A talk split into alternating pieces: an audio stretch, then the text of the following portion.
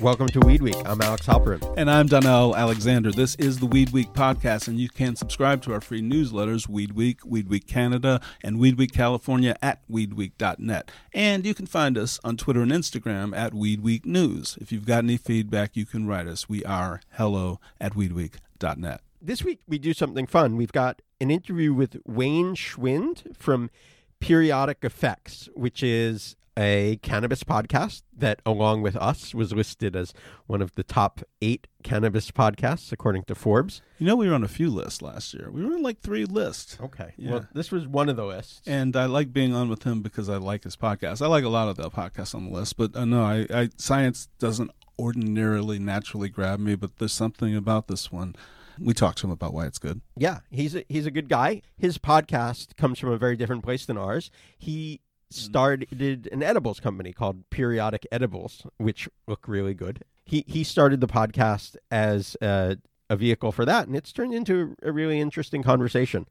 Um, so you should definitely check out his podcast. And what we did is Donnie and I get interviewed on an upcoming episode of his podcast. You can check our Twitter feed, check at Weed Weed News or the Facebook page, and you'll know when that one's coming. But I want to talk about journalism. When we were dealing with the vape crisis in the fall, I started noticing that um well, there was a lot less cannabis news coming from within the cannabis community. You know, I do the newsletter every week and I'm scouring the internet for the most interesting stories in California. And I find that I'm going more to places like Capital Public Radio and, um, you know, the local news affiliates in addition to the Times and the San Francisco Chronicle. Why is journalism changing, or am I is journalism changing in the cannabis sphere? So all we, we hear about in, in cannabis right now, especially in California, is how how bad the market is. So there are probably some places that wanted to invest in journalism and probably have invested somewhat in journalism, but haven't necessarily seen it turn a profit. and that that happens a lot with journalism. And so it, it becomes sort of the first thing to go, I think, for a lot for a lot of organizations. And I mean you can an example is uh Leafly just cut off uh, just laid off about 18% of their staff. And I don't know if it how directly it affected their their editorial staff.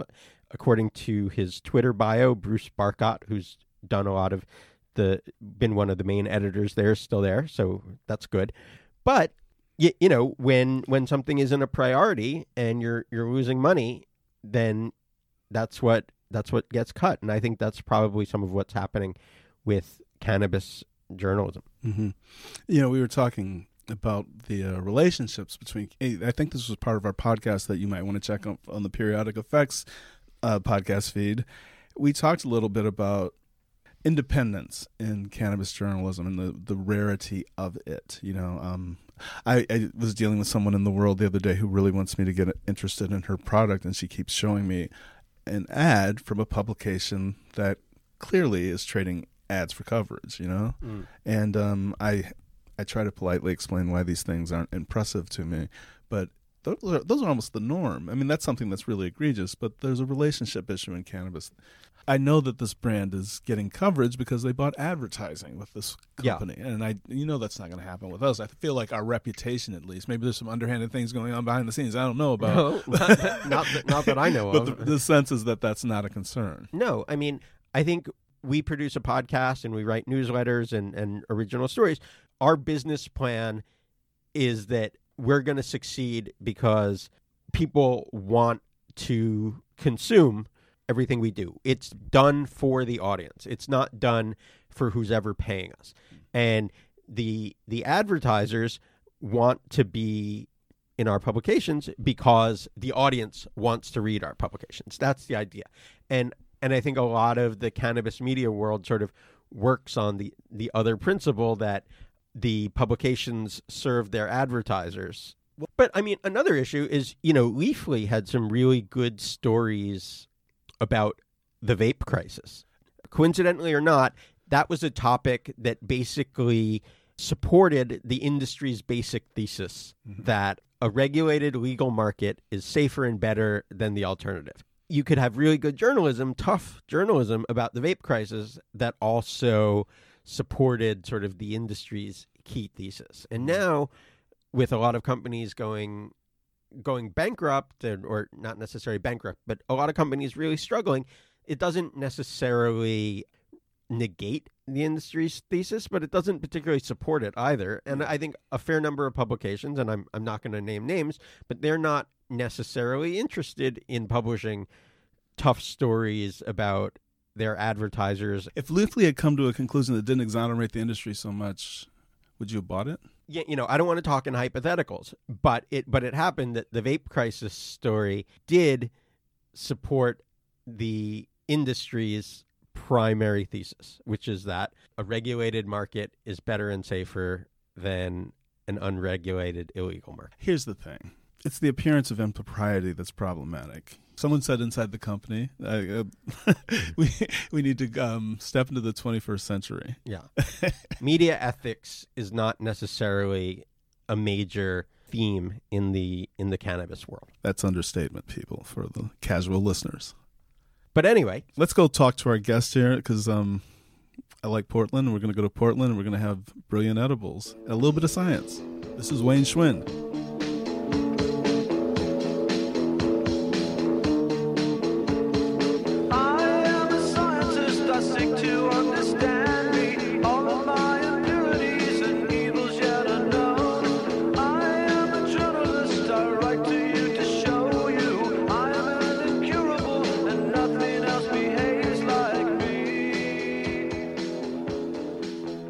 Schwind, welcome to Weed Week. We're so happy to have you. Thanks for having me. How are people feeling in Oregon? Because right now in California, everyone in the industry is really gloomy. It's really hard for companies to make money. How's Oregon doing? I think it's a very similar feeling, um, just for a different reason or different timing you know, the first year of rec, it was like you had a product, you were on the shelf, it was turning over. You just had to be present. Same for the retailers, the growers, and that closed pretty quickly within a year, maybe less. And now it's super saturated. Getting on a shelf that you're not on is difficult. Um, so it's it's kind of a similar feeling where a lot of you know good brand companies, you know, they're really struggling. I haven't seen a public company that's made a profit yet. I don't think um, you know, when they have to list their earnings. But I think it's a very similar feeling. We always have this thing where we talk about people's cannabis journey, but I'm especially interested in yours because you're from the Midwest, and I'd love to know how you got to do the work you do and how you came to pa- cannabis. Period back there. Yeah, yeah. The kind of quick version is yeah. Grew up in Michigan, um, went to school in the Upper Peninsula, and got a degree in chemical engineering. Where did you get the degree? Michigan Tech. And that's where? In the Upper Peninsula, so it's northern, northern Michigan. That's... A lot of people think it's Wisconsin. You're not. that's really remote. Yeah, yeah, it's up there. I definitely like the outdoors. Is it the biggest university on the Upper Peninsula? Is there another one in there, up there? I think northern Michigan's bigger. It's about two hours south of Marquette. Okay, but you did you know cannabis before then? Before school? No, as in like consumption? Yes. Yeah, yeah, definitely throughout college, and I always found it as a better alternative. I mean, I grew up always asking questions. It was a struggle for my parents to get me to go to church. so I had never understood cannabis being illegal. Um, but yeah, I always used during college. So after college, you worked in in water treatment. Tell us about that. Yeah, yeah. So when I graduated, um, I wanted to go west or somewhere unique. I didn't want to move back downstate where I grew up, and I was kind of agnostic to the industry. Um, honestly, when you know we didn't have a lot of money growing up, and I picked that degree because it paid the most graduating out of college. And uh, so I found a job in Portland, Oregon. I was looking for states and cities, not types of jobs. And uh, I found one in Portland, and that's what had me. That's why I moved out here, and it was in industrial water treatment. So it's kind of like technical sales. Um, wastewater treatment, stuff like that, and came out here in 2010 to Portland. What takes you to cannabis? As a profession?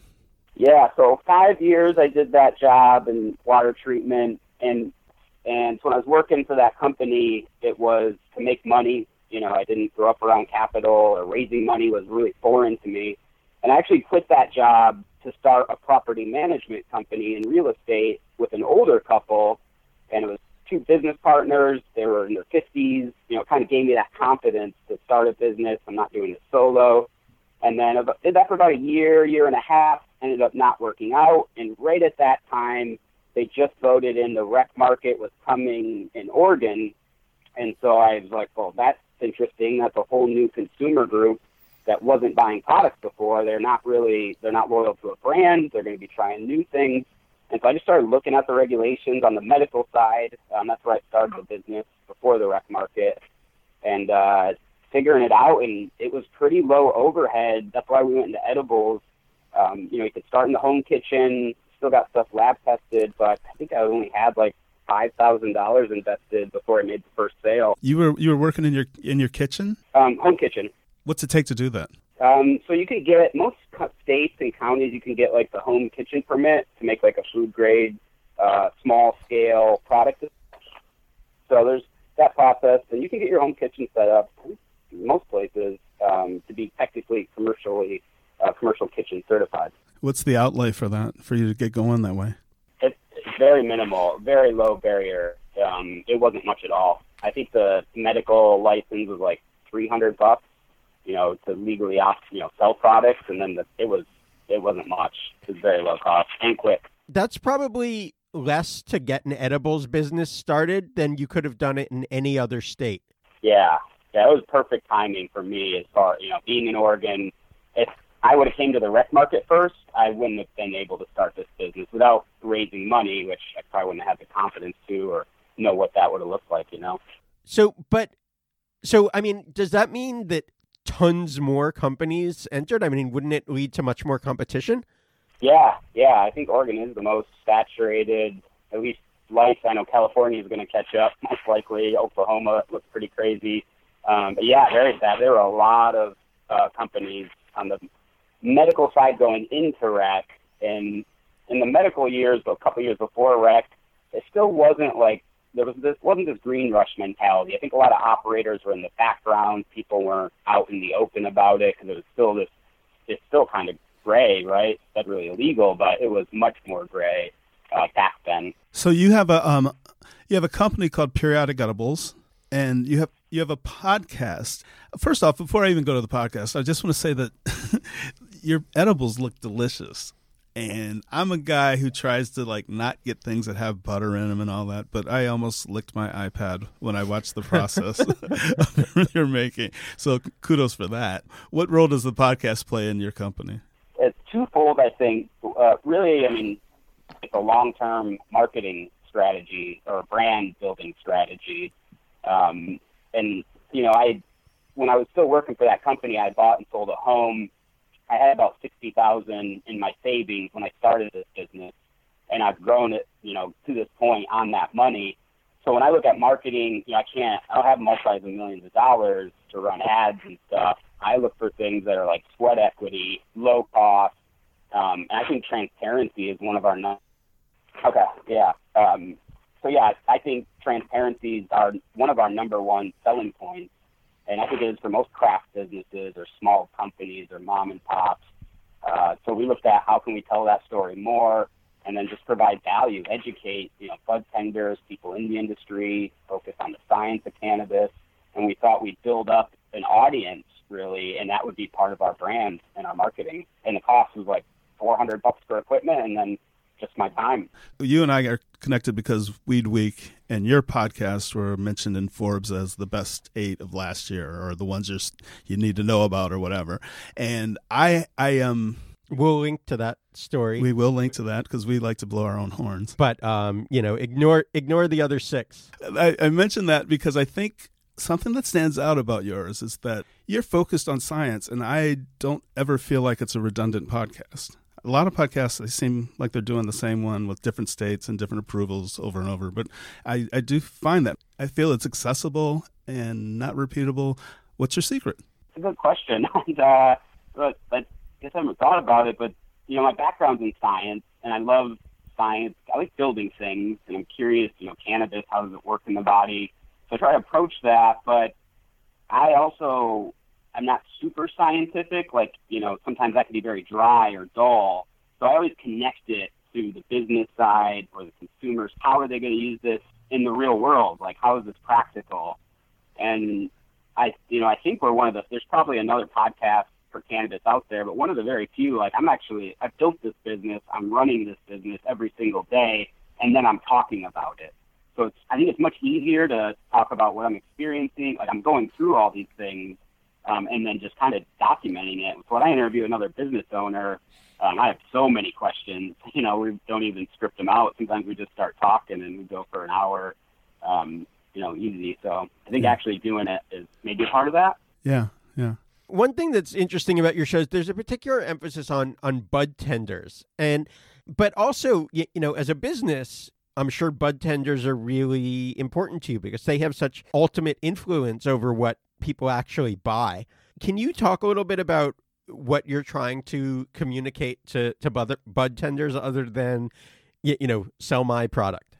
Yeah, it's, it, I kind of always look at the podcast from both sides. So one, back to that marketing strategy for the brand. The more value we can provide, the more they're going to know about us. And and I think people are smart. If I got on here and just pushed my product, like it's not going to be very interesting for very long. Nobody's going to listen, maybe once if we're lucky. But then the other side is okay, so that makes sense for the company if we can build an audience. What value, what needs to be out there in the industry? And those bud tenders, I mean, they're the consumer. They're so critical to the front line. They communicate all the information to the consumer. I mean, that's the difference from a consumer having a terrible edible experience over, you know, getting paranoid and maybe joining a panel to make cannabis illegal in their county. Like that interaction point so. So we just wanted to provide education, science. Um, we thought that was a good kind of more narrow area to focus on than just more cannabis in general. Yeah, you did study science. No, you're you're doing God's work apparently. I don't know about that. Know about that. yeah, okay, we'll be scientific and not spiritual on this podcast. but uh, there was this episode about aging that I was just starting to listen to, and you. But there was a phrase you used, just a phrase about how they're the people who can benefit from cannabis most, and it's one of these obvious things that when you hear it, you go, "Oh my God, they they should we should be pushing cannabis to the aged in droves. Is that true? I mean, I'm not should we be pushing cannabis to the ages in droves, which we know is true. I, is it? Are they the people who can benefit from it most? I, I think. I mean, a lot of people can benefit, but it, I, I would think in ten years, I don't know how long, people past 80 are going to be consuming cannabis daily, like a daily multivitamin. And I see all this. I see saw this growing up. Parent, you know, every when I started this company, family members were like, what are you doing? Like you have a degree, you're wasting it.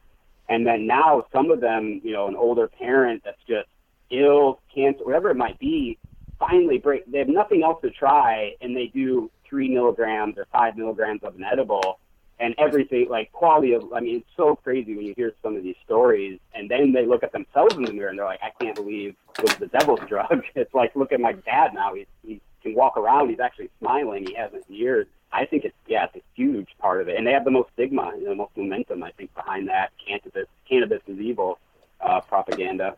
Tell us a little bit about what's happening in Oregon. I think the last thing that sort of sunk in about the Oregon market is that there's just a huge market glut, and the state was producing something like seven times more than the state could consume.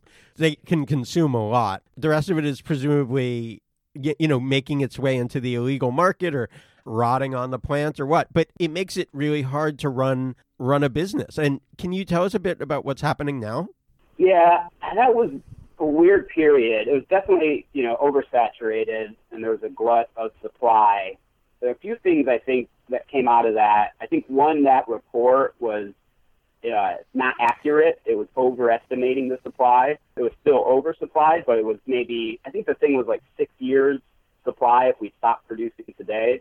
Um, but it might have been like a two year supply because the price correction happened like a year after that report came out. Prices went back up. So one, it could have been inaccurate, but two, I mean, you mentioned you know going to the black market. If someone's losing their life savings, they're going out of business you know, if you can recover a hundred, couple hundred thousand dollars, that might be happening. Um, but also, you know, people going out of business, and then a lot switch to hemp as well. Real, Southern Oregon still really, you know, if you can grow cannabis, you can grow hemp. Um, so I think a lot of businesses switched over, but now all the growers, their prices back up to um, where it was, you know, maybe not at its peak, but a lot of them said that 2019 was one of their best years. Um, so it seems to be balancing and leveling out. Yeah um, on the flower and growing supply side. And now, you know, they're doing well, and it seems to be more of a pinch on the edibles and the processors, you know, all those uh, value added products, that now seems to be the most saturated and flooded. We're seeing some really low cost, cheaper options kind of hit there, like we saw on the flower side. Why is that? On the pro- on the value added products, I think I think people realize uh, figuring out that on the growing side, everyone's really afraid of big ag, and it's an agricultural product. Some will put it in a pre-roll pack, you know, can brand it, but it's really hard to brand the flower. On the processing side, you can brand a product. You know, we make an edible, a vape cart, you have nice box packaging. Um, it's easy, it's more consistent, and I think bigger money is looking at that and moving in because it's more scalable. You can also repeat it in a bunch of other states. Um, and people are diversifying. Growers are putting out pens, growers are putting out edibles, so they're trying to do other things. And it, you know, uh, during the black market, everybody grew. You couldn't. It's kind of weird or hard to buy edibles on the black market. Um, you know, I didn't maybe in California. I didn't really ever see it in Michigan. Uh, but so the first to get saturated was the growers because there was just so many more of them from the gray market coming over. Now it's kind of taken longer to get to the processing side. Uh, and I think it's just that it's always it feels like cannabis is always going to oversaturate and then it'll correct. You know, you never hit that perfect uh, balance point the first time. So it seems like that's where we're at now. I think it's interesting that you said that thing about diversifying right now. It, I see so much of that when I, I, I, do the California newsletter for Weed Week here, and I see that everyone's getting into something else. I 2020 may be the year of diversification. Do you do that? Are you into different things, or is it all about those beautiful candies? Yeah, just the candy for us. We, you know, because of limited funding, we had to pick a product, and we do different. You know, have a few SKUs, but we stick very narrow on what we do. Um, and I think we built a brand around like that's what that company makes. We're just very, very, very narrowly focused. Um, so no, we're not really looking to diversify. We still have new product lines coming out, product lines, um, but very much in line with our brand and what we're already making. Um, you know, we're looking at different pack sizes, dosages, so we can get consumers um, where they're at. You know, everyone might not want a 50 milligram edible. That's our cap in Oregon. So what about 10 5 milligram pieces and having those options for consumers? If there were a one podcast episode that you would one podcast episode of yours that you would recommend, which one would it be for someone coming initially, their first visit? Uh, depends on who the person is. I would wonder if they're in the industry or if they're a consumer. Um, but either way, the one that crosses over the most, episode 50, we did. Emma Chasen is someone we've had on like 12 or 15 episodes. I heard one of hers. She's awesome. She's really focused on the science, but she communicates it super well. Mm-hmm. Her, I mean, she went to Brown University for botany, super educated, really just great at communicating as well. And that episode 50 is like, it's our cannabis science 101. We just start like, you don't know anything about cannabis. Let's start with the building blocks, cannabinoids, terpenes, THC. Um, so that's probably the first good one to get into. If you're in Oregon, Periodic Edibles, periodicedibles.com slash videos. We got a little video library we made. People want more education. Thanks a lot, man. It was very good to have you on. Thanks. Appreciate it. Goodbye. Bye. That's our show for today. As always, you can find us on Twitter and Instagram at Weed Week News, or you can email us. We're still hello at weedweek.net. And for more weed news, you can sign up for the newsletters Weed Week Canada, Weed Week, the original, coming up on five years of that, and Weed Week California, the one I write at weedweek.net. So we had a tweet today from the. This is from the Wandering Jews. They're they're uh, a show, a couple of dads who are of the Jewish persuasion. We might do a swap like that, the one we just did here with them. We keep would- your eyes keep we your would eyes like out. to do that. Yeah, they're open to it. This is at Jews Wondering. Wondering, wondering, not wandering. See, now I'm in on the joke. They're amazing. Wondering Jews. That's at Jews Wondering. What's the deal with those cannabis amnesty boxes? We take it up in our new segment. What Jew wondering about? Check out episode 16, Forest Park Purple slash Amnesty and Passion slash Parashat Beshalach. what was that word? Parashat Bala, is that a name? That's a Hebrew word. What is that, that parashat. How good a Jew are you? What does that mean? It's probably like a Torah portion. Okay. is, Okay. is what I think it is. So what is up with those amnesty boxes? I, I thought they were just letting people have cannabis at O'Hare. Is it O'Hare? The airport in Chicago, Chicago International. Yeah, so a couple airports. I think they have one in Las Vegas too. Um, where basically, when you're leaving town, they have cannabis amnesty boxes if you don't want to take your cannabis through airport security. The better question is if anybody uses them. Uh huh. Although there, there was a story the other day of somebody stealing maybe a little bit from them. Scavenging. I love that. Okay, we're out of here, right? We we had a fun episode here. We're gonna move on. We got more good things coming. Yeah, I'm Alex Halperin. And I'm Donnell Alexander. Our show is produced by Donnie Alexander and engineered by Larry Buell. Alicia Byer wrote our theme music. See you again here next week. Peace.